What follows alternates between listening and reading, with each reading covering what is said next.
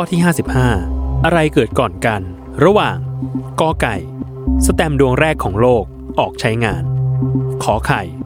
ระบบโทรเลข ถูกจดสิทธิบัตรเป็นครั้งแรก หรือคอควาย เครื่องรับโทรทัศน์ขาวดำเครื่องแรกของโลก 10 วินาที จับเวลา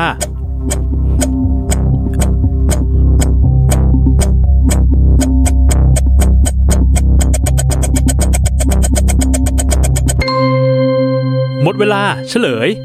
คอกอไก่ สแตมดวงแรกของโลกออกใช้งาน ไม่ได้เกิดขึ้นก่อน